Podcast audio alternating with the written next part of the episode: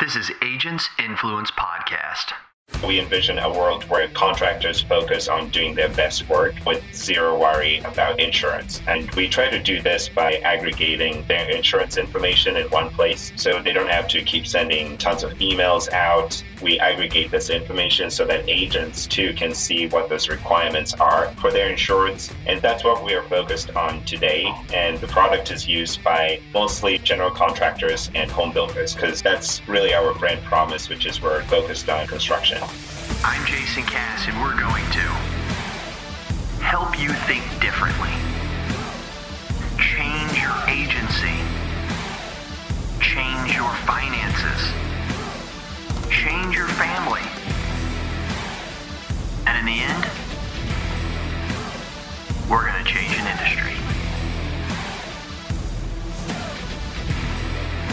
Let's go. All right, all right, all right. Welcome, you loyal listeners, to another episode of Agents Influence Conversations with Jason Cass. Hey, I am glad you are back with me. As always, I try to uh, give you the best um, guests and bring you the best uh, stories. You know, that's what it's all really about. You know, building relationships is about stories, and I hope that I can build or bring those to you. Today, um, I think I have a unique one, someone that you don't hear talk a lot about in our industry, um, but I think you're probably that's going to change as it gets going, and that's the reason why I wanted to bring him on here. So I've got Nyasha Gutsa. Am I, did I say that right?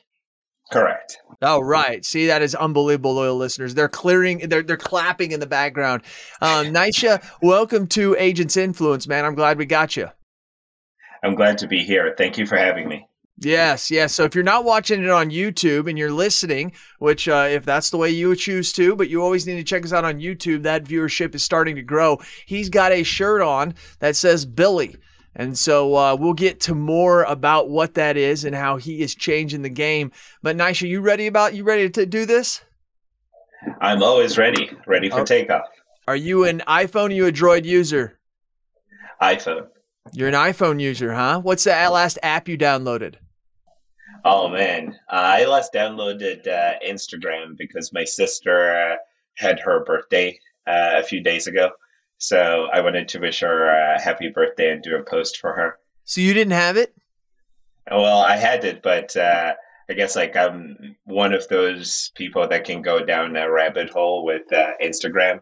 So for my own uh, sanity, sometimes it's good to just uh, remove Gotcha. that barrier. Gotcha. Makes total sense, especially when you're trying to uh, build a corporation and uh, and connect people like you are your darn self. So that's uh that's that's good. Uh, do you love to win or do you hate to lose?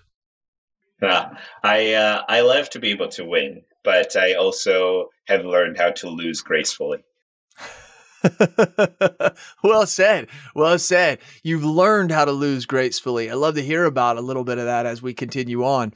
Two things in the world we believe got you to where you are today. If that's what we think here, doesn't mean the way that it is. Skill or luck? What would you say has been the biggest factor in your life, Nyasha, to get you to where you are? If I could uh, draw a line between the two, I think it's a little bit of uh, both.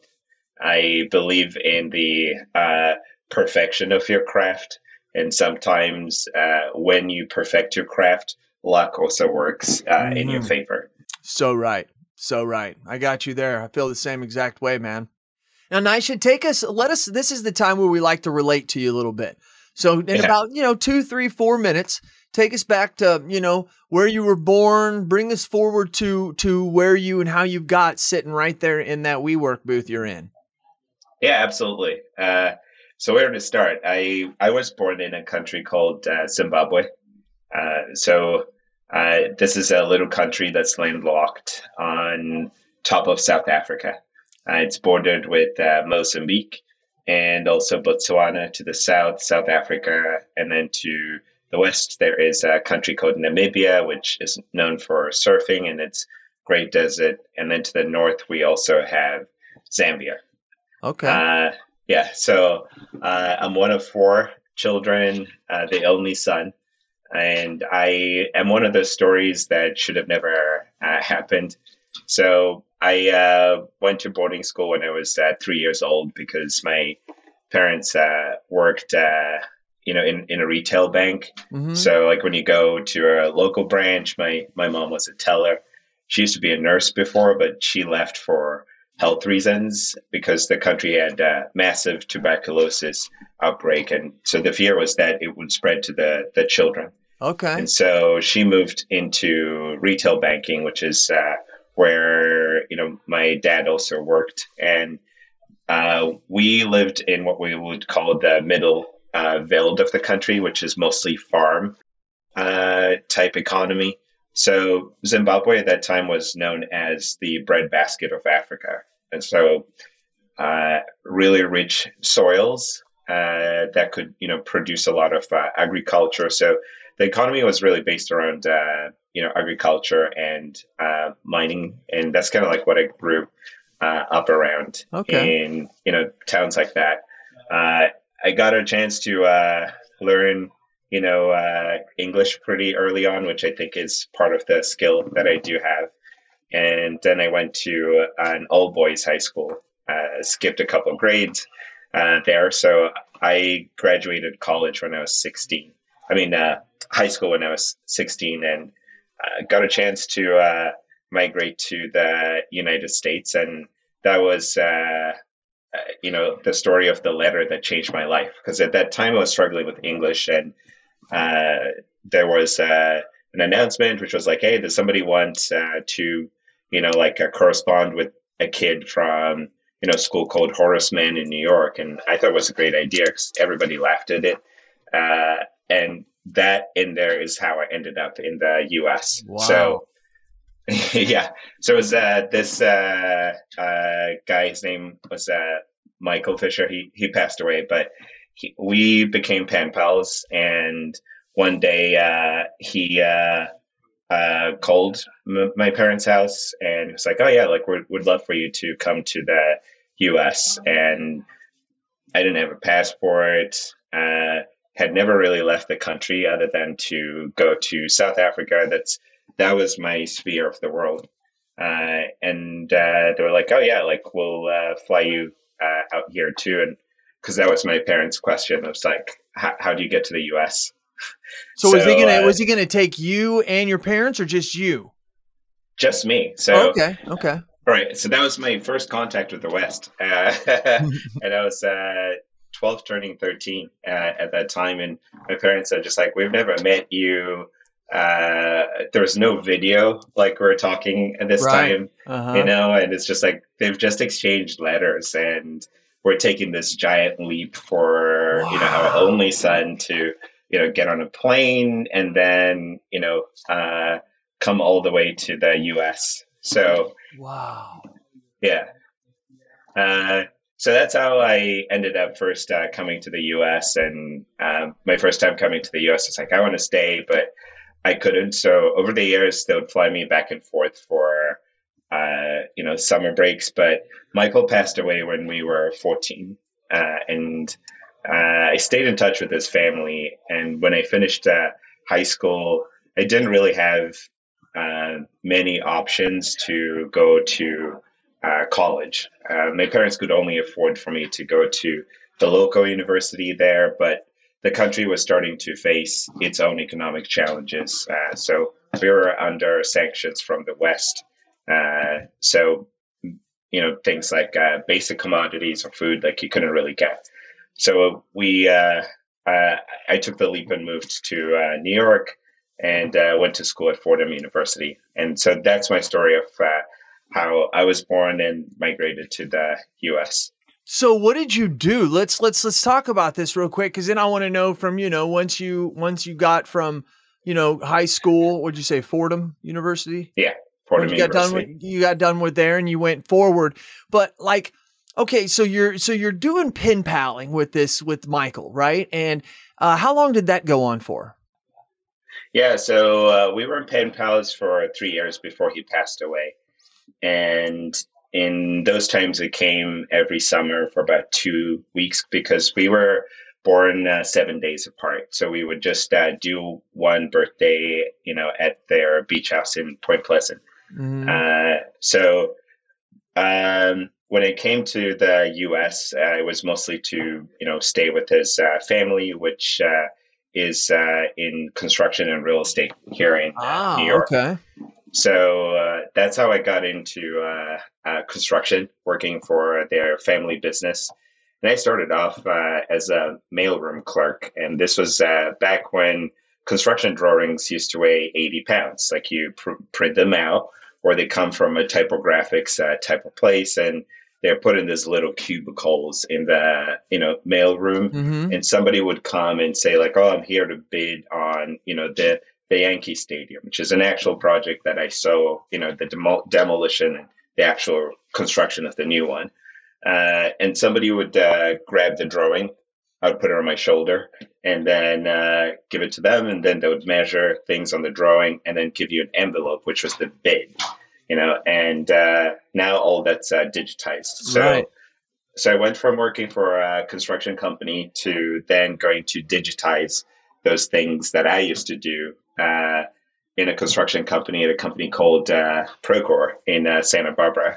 So I was one of the early employees there, and that was my transition from you know working in a construction office Mhm. uh, to you know a software uh, person. So so let me so but so before we go there, so when you when so what were you what did you and Michael pen pal about? I mean, how old is Michael? He's passed, as you said, but was he an older gentleman at the time?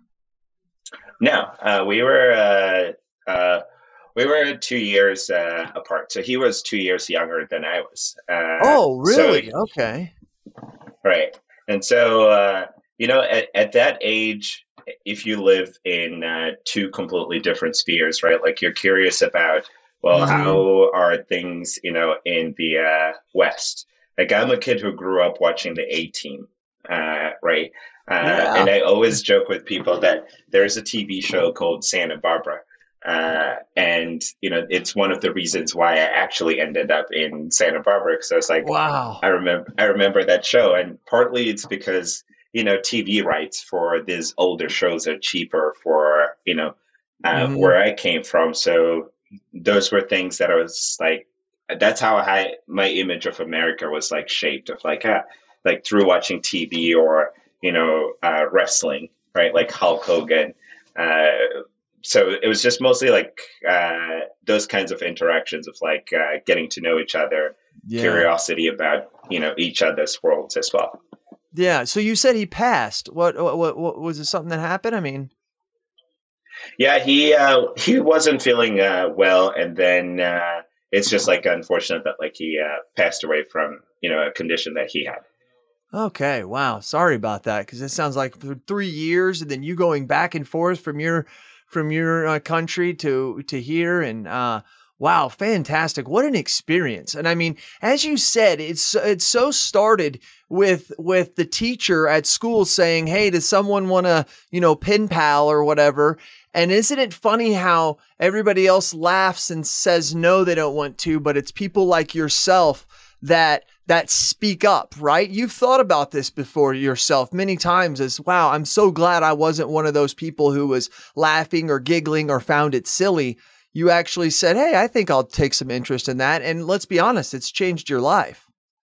A hundred percent, one hundred percent. Yeah, it's. Uh, I think uh, the analogy to that is uh, sometimes uh, the things that you know seem laughable might be the biggest opportunities uh, ever. So ever since it's just been you know my realm, or if you ask my friends like how they would describe me, they would say he does the craziest things, but uh, in the end, everybody turns out to be like, well, like uh, that was actually like a really good idea. But sometimes right. it's, it's terrible too, which is how I've learned, you know, to lose uh, gracefully. But uh, I think the biggest thing that stuck to me, you know, throughout that experience and you know things that I've uh, gone through in life is uh, so long as you show up and you do your best, you know, even if you lose, like you know that like you you did your best and you still won. Mhm. The worst thing Mhm. is you know getting what you want, but you didn't really like do your best. You know, like yeah. you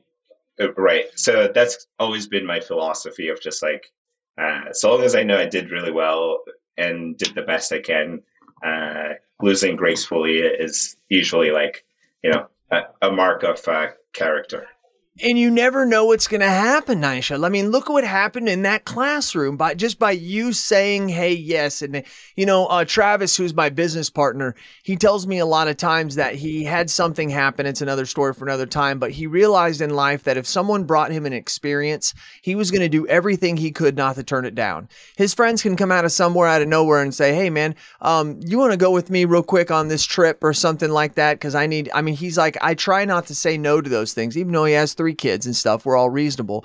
He he he tries not to. He says because you never know what experience you're possibly going to miss. And I mean, it comes down to the fact that if you weren't at school that day, Nyasha, you know, if you would have been sick that day, it would have con- completely changed things. So now, um, from what I know from reading a little bit about you, you like to fly in the air. Tell us a little bit about your pilot wings and stuff like that. Where did all this stuff come from?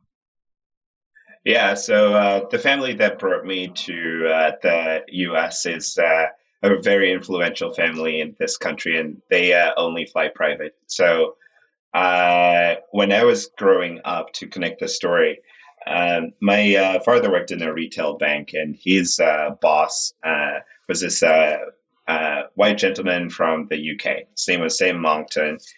Also owned an aircraft. Uh, and on his uh, table in his office, he always would have, you know, this uh, uh little magazines about uh, airplanes. And part of how I learned how to speak and read uh, English is actually through reading anything related to aviation, because wow. I'd see all these planes come, and I'd always be like, "Hey, like." I really wonder where it's coming from, and I want to be you know, a pilot. That's what I really wanted to be when uh, I was a kid. So when I came to uh, this family in New York, uh, I was immersed in, you know, the, the things that I wanted, which was like, hey, like proximity to uh, aircraft. So uh, whenever we would go somewhere, I wasn't like sitting in the back. I would be in the jump seat in the cockpit because that's really what I wanted to to do. Right. Uh, and so, yeah, and so through that, uh, eventually uh, got some funds to go learn how to be what you call a private pilot, which is you know just the ability for you to fly like a little uh, Cessna, and it became a hobby. Uh, where every weekend I was like, you know, trying to advance myself because I I'd always wanted to be a pilot, but yeah. Now I have to pay for it, you know, for uh, myself, and I also have to work. So I'd be going to uh, school, right, and I quit going to day school at Fordham to go to night school, so I could, you know, work for uh, Plaza Construction, so I could pay for flight school. Uh, oh uh, wow! Right. yeah, yeah. So, so, uh, so yeah. So it was just so that I could have uh, what, what I wanted. So uh, I kept going, and then I, I met a guy. His name's uh, Dr. Bob Corona, and he's a vet in uh, Long Island. And he has a hobby of uh, buying Steinway pianos. And so, at the plane I was learning how to fly was actually owned by him. So he he buys all these planes, restores them, and rents them out to flight schools. And uh, I'm pushing the plane back, and he's like, uh, "Do you know how to fly that thing?" And I'm like, "Yes," you know. Uh, but in my head, I'm like, "Barely." so I flew him to Montauk, and you know, it's the story of the opportunities. Never say mm-hmm. no to yep. to an yep. opportunity. So it turns out this guy uh, buys Steinway pianos, and he uh, looks up estate sales, and he was like would you uh, fly me to places so I can go check uh, this pianos out? So that's how I got most of my experience. And wow. we were like, yeah, we want to go further, it's like, oh yeah, like uh, I'll get you, you know, your multi-engine rating. Wrote me a check. Uh, went out to Florida uh, for like ten days. Came back with it, and boom! Next thing you know, I'm flying one of his uh, planes around. Wow. but it's Right. And by the time the opportunity came for uh, me to move to Santa Barbara to go work uh, at Procore, uh, that was the challenging part of like, hey, like I have enough time to go work for an airline, but the way you start off as a uh, airline pilot in the U.S. is you go work for what's called a regional carrier. So these are smaller jets uh, that are painted in like you know United, Delta, uh, you name it. Right. Uh, so they operate on behalf of uh, those carriers. the the pay, to be honest, like isn't uh, that great. Like uh, you start off uh, like I don't want to like be on the bad side of the industry, but it's pretty low, which is one of the reasons why I I exited the industry. But right, I stuck with my career, you know, at uh, Procore, and then learned how to become a flight instructor.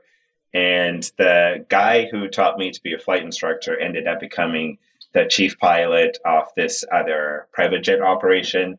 And so he always knew that I wanted to, you know, fly jets. And one day he was like, "Yeah, like we we need pilots." I was like, "I have a full time job." It's like, "No, we'll send you to school, and then you can just fly for us on weekends." So uh, Monday through Friday, I worked for a software company, and you know, on weekends I'm flying people like Wiz Khalifa, uh, Kanye West, Dr. Dre, you name it. Uh, yeah.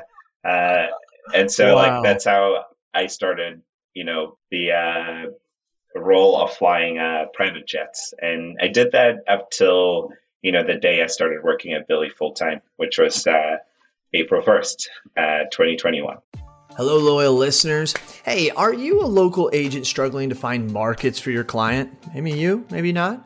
Look no further than Nation Brokerage Solutions. With over 200 carriers, their comprehensive options give you what you need for your customers' ever changing needs. With NBS, as they say it in the cool world, you can confidently offer a wide range of options to better support your customers and grow your business, AK Agency.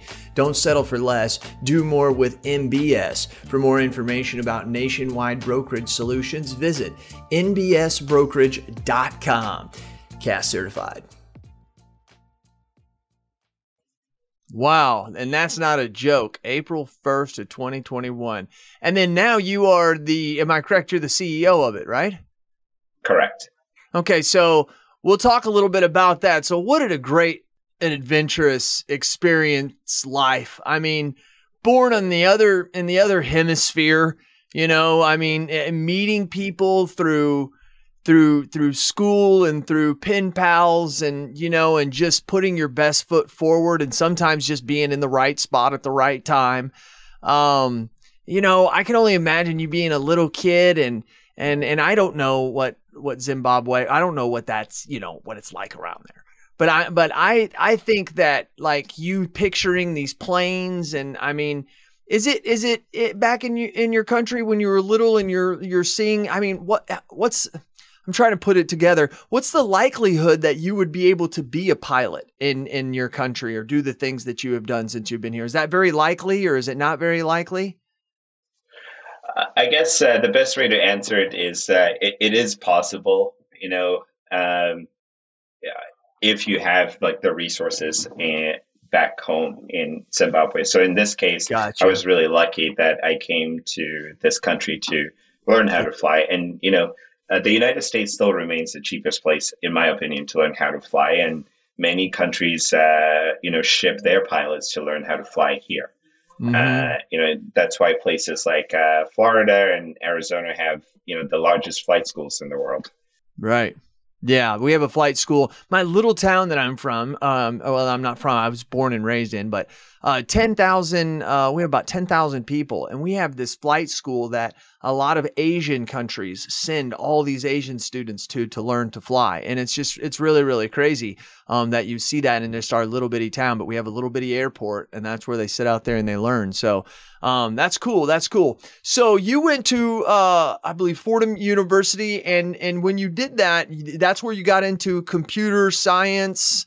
So to what gave you the skills that you have at Billy? Tell me about that going forward now. Yeah, so I actually started uh, accounting. uh, okay. Nothing to do with uh, computer science. Uh, okay. So I also lived with this uh, family. Like I didn't live on campus, uh, and the other thing was that you know I finished high school two years ahead of my class.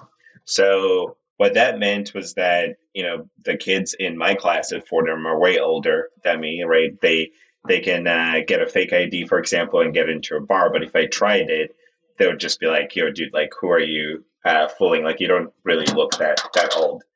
So I spent a lot of time on you know computers, trying to learn things like you know Ruby on Rails, uh, right? Like uh, trying to figure it out myself. I wouldn't say that like I'm a really good engineer. I think that I just understand the the basics, and so it just became this passion when I was working, you know, at uh, Plaza Construction and other organizations that I worked at, you know, to try and solve things using technology. So it wasn't technology that I would create, mostly just using other people's technologies and trying to implement that process. So construction companies tend to use, you know, things that have really worked well for them. And at that time, it was just horse and buggy uh, type of thing. So, case in point, I worked as a, what you call a project accountant. And, you know, if you're doing accounting for a project as large as, let's say, like the Yankee Stadium, right? Mm-hmm. There probably are 500 different little companies that are working on there. Each day, no joke, like you're probably processing three, 400 invoices and you're opening the envelope, manually keying things in to the point where even your thumbs hurt at the end of the, the day. And so my passion was really around, you know, how do we make that simple uh, down to the thing of like, hey, like, why do I have to stuff envelopes of checks? Like, why can't we just pay them uh, electronically? So moving to Procore, my role was a product manager, which was conveying the customer's problems and converting those into solutions with uh, technology. Gotcha. What really worked was just mostly, I would say, the culture flywheel, which we've carried over to Billy, where people, you know, didn't purchase the software because of what it did. They purchased Procore because of the people, uh, right? And the people helped uh, solve problems, which drove business uh, as well. So that was kind of like my role into uh, technology. I, I didn't participate in actually writing the, the code at uh, Procore. Right. Okay. Okay. So that's how you got into it. All right. Fantastic. And then, and then, so, so then how did Billy come about and explain to me what Billy is and give me that full lowdown because you've got a lot of passion behind this. Yeah, absolutely. So, uh, I guess like I'll start off with the story. Uh, so I, uh, I am really passionate about payments. And when I was uh, at Procore, I wanted to build, you know, a way to digitize uh, payments. And the dream was to build something called Procore Pay because construction payments are just like uh, still managed with uh, you know paper checks, and so, yeah, yeah, and so uh, um, I so you know through a, a, friend of mine who now you know works for us that uh, you know you could start your own company uh, in what we call an app marketplace, so integrate with Procore, and then you could actually make a living uh, doing that. So I frankly thought like, yeah, like if I left uh, Procore, I'm going to go and you know, build a payment processor and roll it out to the uh, construction industry. So I called up my friend uh, Grant, uh, and uh, we were like, yeah, yeah, let's let's go uh, build uh, you know a thing that processes payments. So our our first name was actually called Billy Pay because we wanted to solve the invoicing and payments problem for the construction industry. It wasn't until I was uh, setting up some things in Stripe for our business that I realized that, hey, wait, this already exists. And theoretically, a person who works in a construction company who understands this can build exactly what we're looking for. So even if we knock it out of the park, this most likely wouldn't be you know profitable business. Like we'd probably be selling this for $10 a month because something like this uh, uh, exists. So mm-hmm. the thing that we learned from that was well around payments there's also compliance.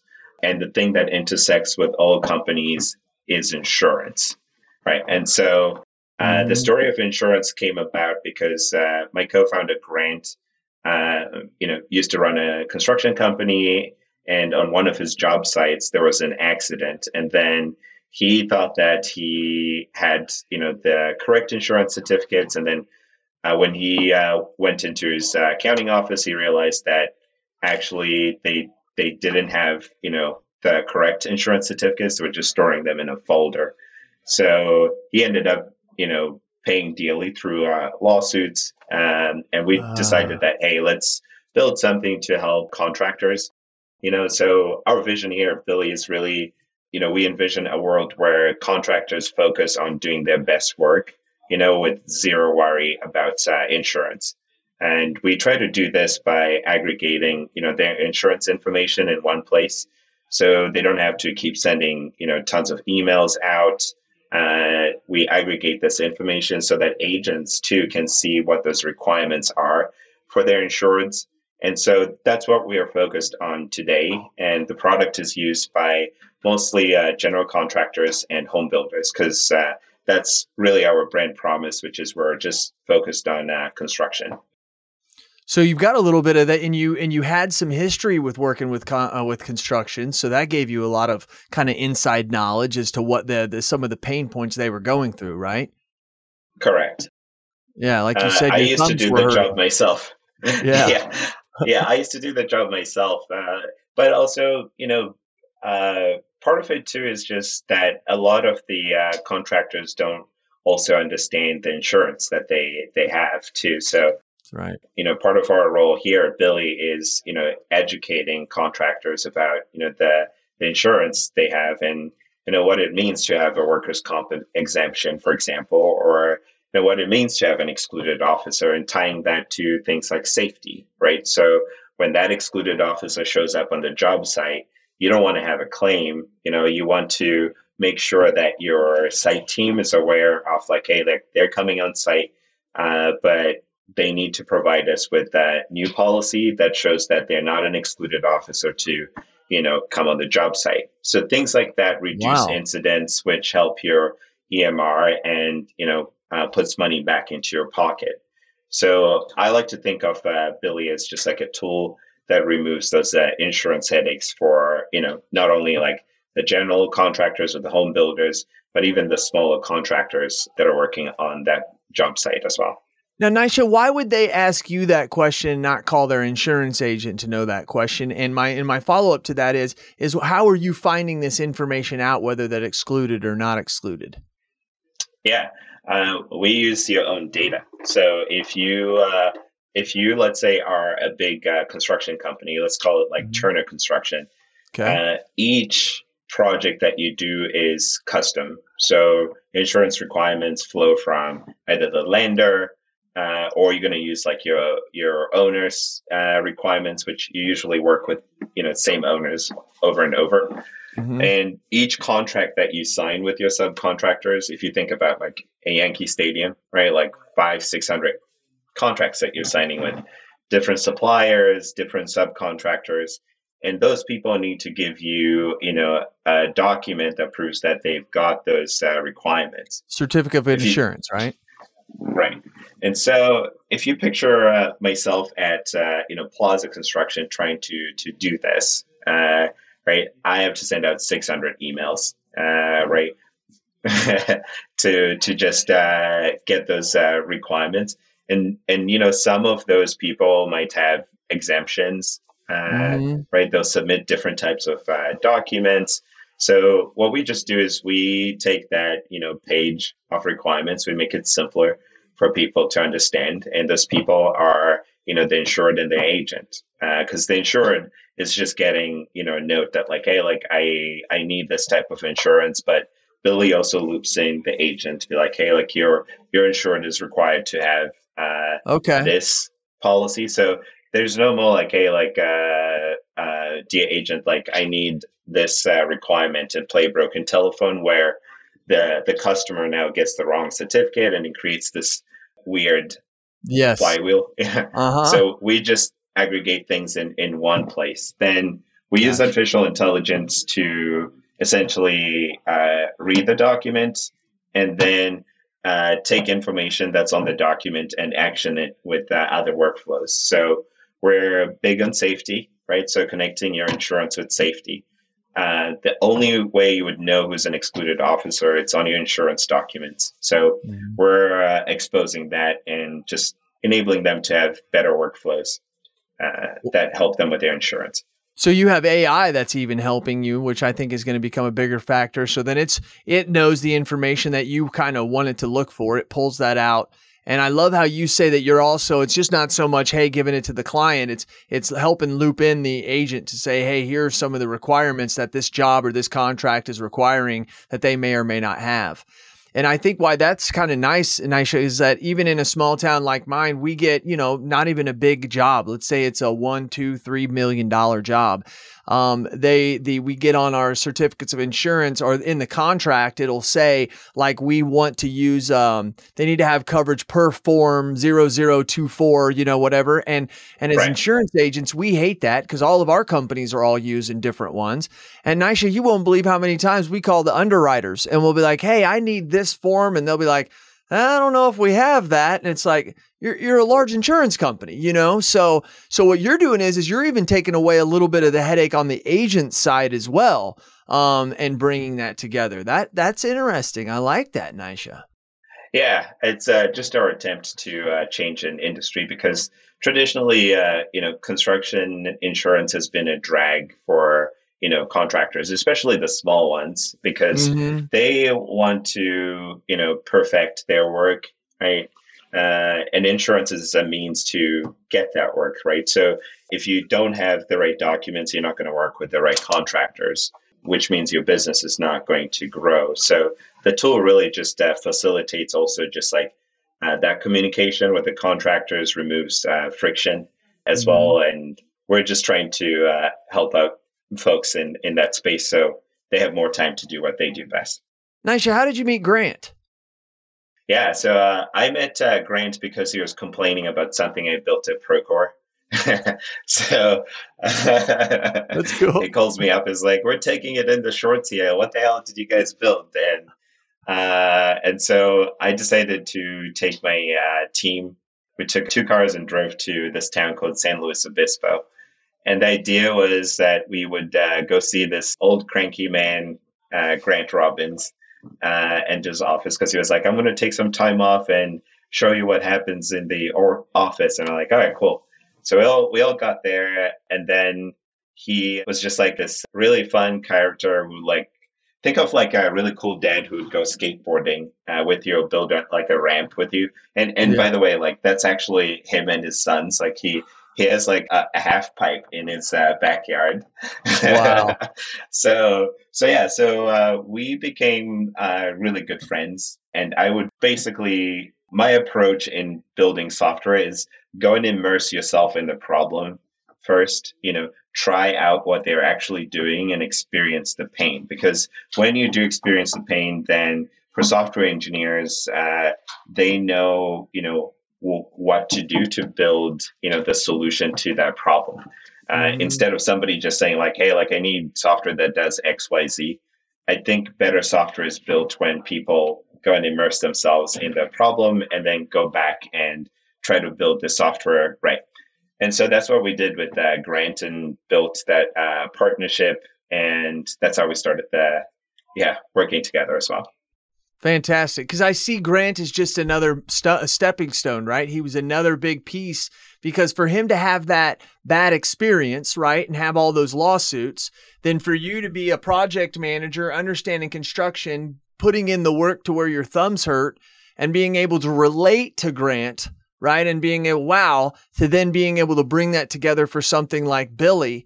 Um, is is really really incredible. It really really truly is incredible you know, seeing how these things have lined up. When it goes back to the question of uh, of um, luck or skill, I definitely can see like yours is very like, in my opinion, very very visible to where you can see that you said in that you said, well, I believe in perfecting my craft, right? But you do Correct. believe in luck, and so to say where you're at today is by nowhere saying you're lucky. I mean, you had to take the step, you had to take the chance, you had to invest the time, want to learn more, you know, cr- uh, create your craft, you know, as you were saying. Um, incredible story, man. Nyasha, how old are you? I'm 34 now. 34. Okay. I was thinking mid 30s. That's where I was. That's where I was. That's where I was. I'm 43. So I was just kind of, I'm just very curious and just, uh, fantastic, man. I, I really do. Closing it up. So where are you going with this? What are you doing? I mean, what, I mean, just going to keep expanding on this or until you find the next thing? I mean, what's your thoughts, Nyasha? Yeah. So on this one, I guess some of the inspiration comes from Billy Bandura, you know, uh, so, you know, uh, it, InsurTech is kind of like a, a way of thinking. Is how I I I, I see it, and I agree, I agree with Billy as well. No pun intended on the Billy per se. And so what we're trying to do is basically, you know, create a place where we align the interests of uh, insurance carriers and their insur- insurance. And what I see from my perspective, and uh, when I explain it to people, people laugh, uh, you know. Uh, but this is one of those opportunities where I'm like, y- you know, laugh now, but uh, I, yeah, I'm pretty excited about this one. So, w- what I hear from uh, carriers is that we want to do right by our insurance, but we don't have the data, you know, to basically like, you know, provide risk reduction rebates because we can't see things like how safe are you or you know what's your actual like uh, payroll and stuff like that so we just want to facilitate like hey like uh, this is uh, you know a small contractor they are working with these large contractors who have a really good safety uh, record. These large contractors haven't reported anything, you know, about this person, so we can start to at least like help you request those uh, loss runs, and you know, automate things like uh, EMRs, and then you know, help the insurance companies figure out like, you know, we want this uh, person, and we can lower their premiums because they're using a tool like uh, Billy, and we have the data to see that they're a safe contractor. So that's what we're really trying to do, which is just remove those insurance headaches so the contractors can just focus on what they do best and make insurance work for them uh, instead.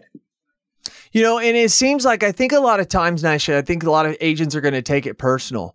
I really do because they're not going to think about and, and really listen to what you're saying and and and and you know the I think the carriers want to do what's right by by by the contractor and I believe the insurance agent also does but we also like the carrier lack the same thing that I believe Billy instills in the process and it's the data and the technology to know that stuff right it's I right. mean I have a contract the, the, the, contractor gives me a contract and he says, here's what it is. And I mean, if everything's not spelled out in there, which really the insurance requirements are usually just one page, four or five items, um, there could be a lot of other things. And then also, we also don't have the data and the expertise of what's happening at job sites, like it sounds like Billy does, to be able to to give that best information. So here we have the carriers, here we have the agents trying to do their best. And for loyal listeners, if you're listening, um, Nyasha's not saying that he's trying to take our spots or replace us. He's trying to say he wants to remove the insurance headaches. And as we know as insurance agents, there's definitely headaches even on our side that we can't do anything about. Sounds like the carrier as well. And Nyasha, that's why you created Billy to say, hey, let let let us help facilitate this through tech with technology and to create those solutions. Is that right? Correct. And and part of it too is just coming from the world of a contractor, right? And I have a friend uh, uh, here in uh, Brooklyn. Is uh, he's a builder. His name is uh, Jay Toll, and he does uh, brownstone renovations. And one of the days, like I was in his office, and he's like complaining to his agent about why do I have height restriction, you know, on my insurance policy. And so my ears kind of perked on that because I was like, he's mostly uh, like doing like uh, really small buildings, but it sounds as if he's being charged uh, like he's working in like in a 30 story right. building per se. And so uh, he was like, uh, like, how do I show the agent that uh, you know the the building is not as high? And I'm like, do you have a drawing? You know, like that we we can show, and that helped the situation, and that was where like part of my light bulbs were coming in to be like, if you know insurance carriers and agents had that data in some really easily digestible way of like, hey, like this is uh, you know uh, Billy the contractor. This is the type of work that they do. Here's their safety information. Can you guys take that information and help them out so they, you know, have better coverage, you know, for their needs? Maybe they're, you know, a, a tennis court uh, painter. Like, uh, why should they pay insurance for the entire year when their business really is just, you know, from May through September? And there's the time they're in Florida, like uh, working for another contractor, and their actual business is dormant. So we're just trying to mm-hmm. surface those things that are siloed in many different, uh, you know, softwares and many different pieces of paper so that, you know, this friction for insurance is uh, removed and contractors can get better at uh, what they do. Nyasha, I appreciate your time, man. Leaders are readers and readers are leaders, and you are a leader, so you must be a reader. What are you reading or what have you re- recently read, Nyasha? Yeah, so uh, I've read a couple books. These days I'm into African literature, just going back to my roots. There's a book called When Things Fall Apart by a guy called Chinua Achebe. He's passed on as well. And then there are instances sometimes where I just really want to learn more about uh, world history. I tend to be uh, a nerd about it and just try to read memoirs and uh, biographies of uh, uh, people. So the last uh, biography that I read was about Tony Blair, the guy who was the prime minister yeah. of the UK. Yeah. yeah. And it's just so it was mostly interesting to like learn the history of you know the UK from his perspective. Um, mm-hmm. Um, yeah, yeah, well, fantastic, man. I really do appreciate you coming on. I really, truly do. This has been a great conversation. I hope you enjoyed it as well, man. I absolutely did, and thank you for having me. Loyal listeners, one of the things I want to say, I normally don't say too much before, but I think that there's something that has to be said here. I believe that during this course of this conversation, especially the first 20 to 30 minutes, you may have felt inspired, you know, you may have felt inspiration coming into you. Um, and and I, there's no doubt because I was as well. And I think what's inspiring about Nyasha's story is is we can visually see it, right? Number one, Nyasha did a fantastic job of of of of saying how he went from this transition of this period to this period. But even though you weren't born in Africa, and most of us have never been, and some of us will never go, you can picture his lifestyle. You can picture him being in school and meeting and having that opportunity um, to pen pal, then the opportunity to come to America. Ironically enough, he gets into, you know, construction as a senior project or as a project manager. You know, he runs through all these different things and meets all these people, whether it could be for grant and and it can kind of see that how everything has led up to it's almost like listening to Billy's story is like, well, duh. Yeah, that's what was going to happen to him, right? Because look at all that stuff. And and whether that's wrong or right is not my my point to your loyal listeners. What I want you to realize is your life is inspiring.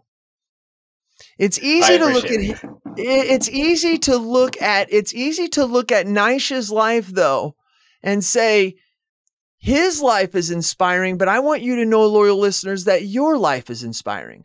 It's easy to look at his life because it started in another country and because it was so something most of us haven't experienced. As we listen to him tell the story, we get to create it in our own mind and it inspires us. But really, you've all created a great life. You may have been born in the same place that you now have your office. You may have um, been across America from each other. You may have been from another country as well. But I think sometimes we stop to lose the inspiration we have in our own life. Our life is just exciting sometimes as Nati- as uh Nyasha's. It's it is. It's just as exciting, but I think we get into the mental grind and you have to remember, do you hear his energy? Do you hear his enthusiasm? And I think it's where that inspiration comes. And I think we all have that. And I think it's important to remember that you, we may not look at our life as a series of steps like we do his. Maybe you should maybe we should, loyal listeners. And I think that that is uh, something I'm going to take away from this. Nyasha, uh, Gutsa, thank you very much for joining us. It has been fantastic having you. Um, we try to keep these things a little shorter than this, but yours was well deserved to go way beyond. So thank you very much. Um, and keep flying out there, man. Uh, this will be the not the last time that you and I speak. I promise you that. All you loyal listeners out there, thank you very much. You know what I do because I do it for you. Tell me your thoughts and tell me your ideas, and I'm going to tell the world what you have to say. This is Jason Cass. He's Nyasha. We're out. Hey, agents, listen to this. Listen to this. What are we terrible at? Think of it. Think of it. really. We're, we're terrible at training, right? We're not very good at hiring. We're not very good, terrible at firing, actually. Uh, terrible at creating process and some workflows. Terrible at technology and implementing that technology and even knowing what type of technology we want. And the list goes on and on. Now, listen, I'm an agency owner, and, and you know how it is to, to fix a problem. The first thing you got to do is you got to admit you have a problem. Here's what you do go to virtualintel.com. Check out what we do because we do all those bad things that you can't do. Really? And you may do one or two of them well. Good for you if you can do them all. Just want you to know you're in the minority. But if you can't do any of them good, or you don't even want to do them anymore because it just takes too much mental power, then good for you for realizing that and give us a call. I'm telling you, virtual intelligence, that's what we do. And where we specialize in high quality VEs, not virtual assistants. Look it up. Go to ChatGPT, put in what's the difference between a virtual assistant and a virtual employee. Enough said. I don't have enough time to go on and on about all the differences on this 60 second commercial, but you've got time to search it and look at it.